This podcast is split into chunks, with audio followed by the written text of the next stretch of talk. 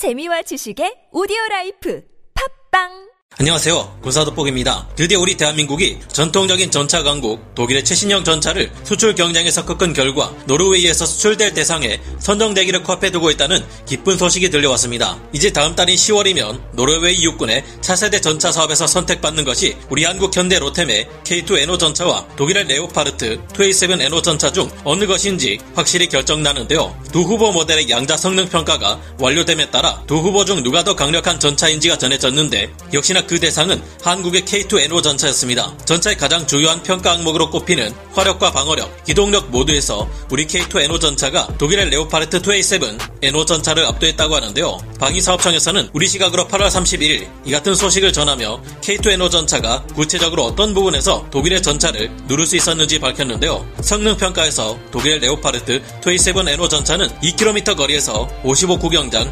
120mm 활강포신을 사용해 균질 아변 강판 장갑을 630mm 정도 관통했다고 합니다. 그런데 한국의 K2NO 전차는 같은 55구경장 120mm 활강 포신을 사용하면서도 같은 2km 거리에서 무려 800mm대에 근접하는 훨씬 강력한 관통력을 선보였다고 하는데요. 또한 K2NO 전차는 뛰어난 사격 통제 장치와 포신 안정화 장치를 통해 정확도에서도 독일 레오파르트 2A7NO 전차에 절대 밀리지 않는 모습을 보였다고 합니다. K2NO 전차는 우리 육군에서 운용되는 K2PL 전차가 해내는 것처럼 역시나 정지 사격과 기동간 사격 모두에서 높은 정확도를 보였다고 하는데요. 특히 K2NO 전차는 레오파르트 2A7NO 전차가 가지지 못한 자동 장전 장치를 통해 더욱 빠른 연사 속도로 자랑하며 더 높은 점수를 받았음은 물론 국내 방산업체 삼양컴택이 가장 최근에 개발한 차세대 복합장갑을 적용해 뛰어난 평가를 받았습니다. K2NO 전차는 이에 더해 비활성 반응 장갑과 활성 반응 장갑을 혼합해 만들어낸 신형 반응 장갑과 적 보병들이 사용하는 대전차 무기를 교란하거나 요격해 무력화할 수 있는 능동 방어 장치를 더해 레오파르트 2A7보다 무게는 4톤 더 가벼우면서도 전체적인 방어력은 더 뛰어나다는 극찬을 받았습니다. 독일과 우리나라의 전차 모두 같은 독일제 MTOMB 883 계열 엔진과 파워팩을 동일하게 적용할 것을 요구받았지만 K2NO 전차가 앞에서 본 것처럼 중량에서 더 가볍기에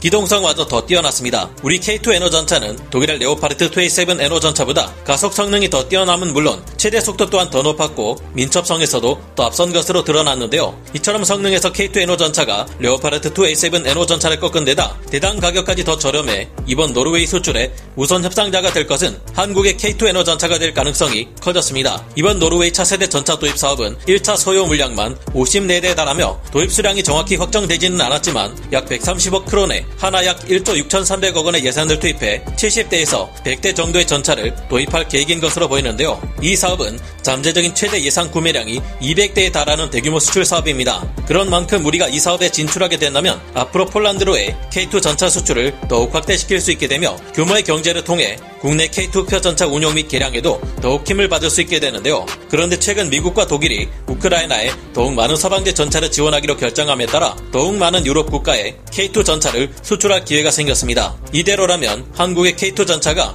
우리 육군보다 유럽에서 더욱 많이 운용되며 전차 강국 독일의 지위를 빼앗아오게 될지도 모르겠는데요. 좀 더 자세히 알아보겠습니다. 전문가는 아니지만 해당 분야의 정보를 조사 정리했습니다. 본의 아니게 틀린 부분이 있을 수 있다는 점 양해해 주시면 감사하겠습니다. 우크라이나는 최근 9월 3일을 기점으로 남부전선뿐만 아니라 동부전선의 러시아군 방어선마저도 마구 무너뜨리기 시작하면서 사실상 이번 전쟁 승리를 기정사실로 받아들이고 있다고 합니다. 그래서 데니스 슈미할 우크라이나 총리가 우크라이나 전쟁 전후에 있어 우크라이나군의 군사력을 나토 표준화시키기 위한 협의를 미국 및 독일과 협의 중이라고 하는데요. 현지 시각 9월 2일 우크라이나의 데니스 슈미할 총리는 우크라이나가 미국에게서 M1A1 에이브람스 전차를 공여받고 독일을 포함한 여러 나토 국가들로부터는 레오파르트 2 계열의 전차를 공여받는 사항에 대해 협의를 진행 중이라고 합니다. 슈미할 총리의 말에 따르면 현재 우크라이나는 미국에게서는 전차와 함께 제트 전투기를 지원받고 독일에게서는 전차 및 지대공 미사일로 적 전술기나 미사를 요격하는 방공 시스템을 공여받는 것에 대한 논의가 진행 중이라는데요. 이에 따라 우리 한국의 K2PL를 기반으로 한 파생형 모델들이 유럽 각국에 수출될 가능성이 커지고 있습니다. 왜냐하면 독일을 비롯한 나토 여러 국가에서 레오파르트 2A4 전차가 대량으로 우크라이나에 지원된다면 이를 지원해준 유럽 각국들이 당장 자신들의 전차 공백을 메우기 위해 새로운 전차를 도입해야 할 필요가 생기기 때문인데요.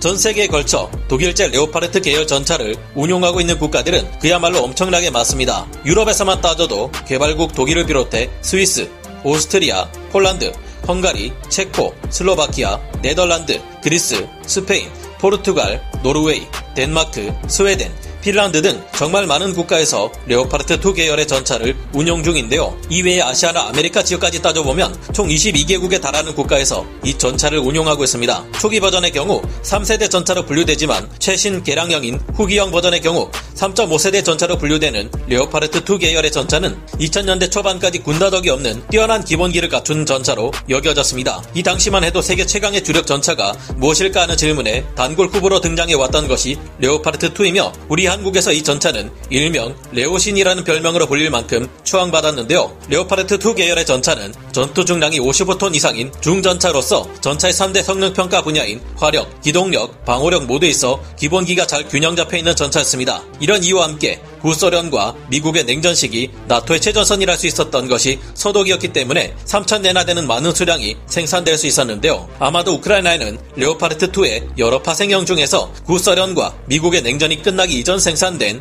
레오파르트 2A4 버전이 공여될 것으로 예상되고 있습니다. 이 전차는 대량 양산된 후 장기간 여러 나라에서 운용되며 뛰어난 신뢰성을 갖춘 것으로 평가받아왔습니다. 레오파르트 2 계열의 전차에 쓰이는 라인메탈사의 120mm 활강포는 미국의 주력 전차였던 M1A1, M1A2 에이브람스 전차의 주포로도 사용되었고 레오파르트2 전차의 여러 세라믹 방탄재와 방탄 강판을 결합시킨 복합 장갑은 높은 방어력을 가지고 있다고 평가받아 왔는데요. 그래서 현재 주력이 고작 1960년대 2세대 전차인 T91을 운용하는 꼴이 되어버린 지금의 러시아군을 상대로 우크라이나군이 레오파르트2A4 전차와 미국의 M1A1 에이브람스 전차를 끌고 나와 전투를 벌인다면 러시아군 전차는 모두 쑥대밭이 되어버릴 것으로 예상됩니다. 미국이 치장 물자로 보관하고 있는 M1A1 에이브람스 전차의 경우 열화 우라늄 포탄과 열화 우라늄 복합 장갑을 사용하기에 오히려 수출 버전의 최신형 M1A2 에이브람스 전차보다 더 강력할 것으로 예상되는데요. 과거 독일은 소련이 무너지고 냉전이 종식되고 군축에 접어들면서 많은 수의 구형 레오파르트2 전차를 처분하기 위해 아주 저렴한 가격으로 어마어마하게 많은 물량을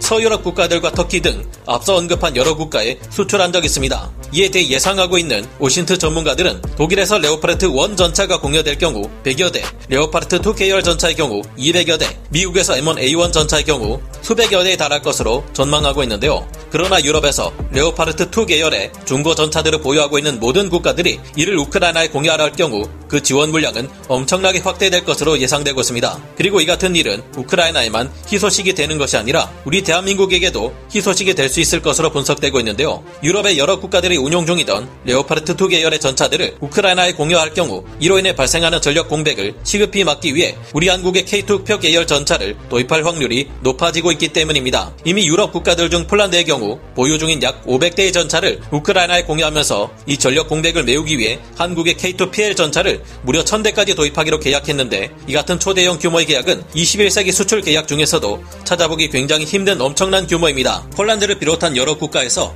독일의 레오파르트2 전차 대신 한국의 K2 전차에 관심을 가지는 이유는 무엇보다 레오파르트2 전차의 개량이 미미하게 이루어지면서 점차 그 성능이 시대에 떨어지고 있기 때문으로 분석되고 있는데요. 레오파르트2 계열의 전차들은 M1A2 전차나 우리 한국의 K1A2 전차, 러시아의 T90 전차에 비해 전자장비가 가진 능력이 미비하다는 문제점이 있었습니다. 레오파르트2 계열 전차들을 도입한 국가들이 군축 정책을 피는 탓에 레오파르트2 계열 전차는 대량 양산이 어려워진 동시에 추가적인 개량이 지지부진해졌다는 점도 약점으로 꼽히는데요. 독일에서도 레오파르트2 전차의 가장 최신 개량형인 2A7 V 이후 버전에서는 자동 추적 및 탐지 장비, 사격 통제 컴퓨터, 열상 장치, 시퍼이 장비의 탑재 등으로 기존의 전자장비 미비 문제를 해결한 것으로 알려졌지만 여전히 그 생산 대수가 적다는 문제점을 안고 있는데요. 이번 우크라이나 러시아 전쟁으로 독일 또한 국방비를 2배가량 늘리며 대대적인 재무장에 박차를 가하겠다고 선언하고 있습니다. 그런 만큼 독일이 전차 수출 시장에서 주춤하고 있는 이 기회를 우리 한국이 놓치지 않고 적극적으로 노려 잠수함 수출 시장에서도 그랬듯이 우리나라가 독일의 지위를 가져올 수 있기를 바라봅니다.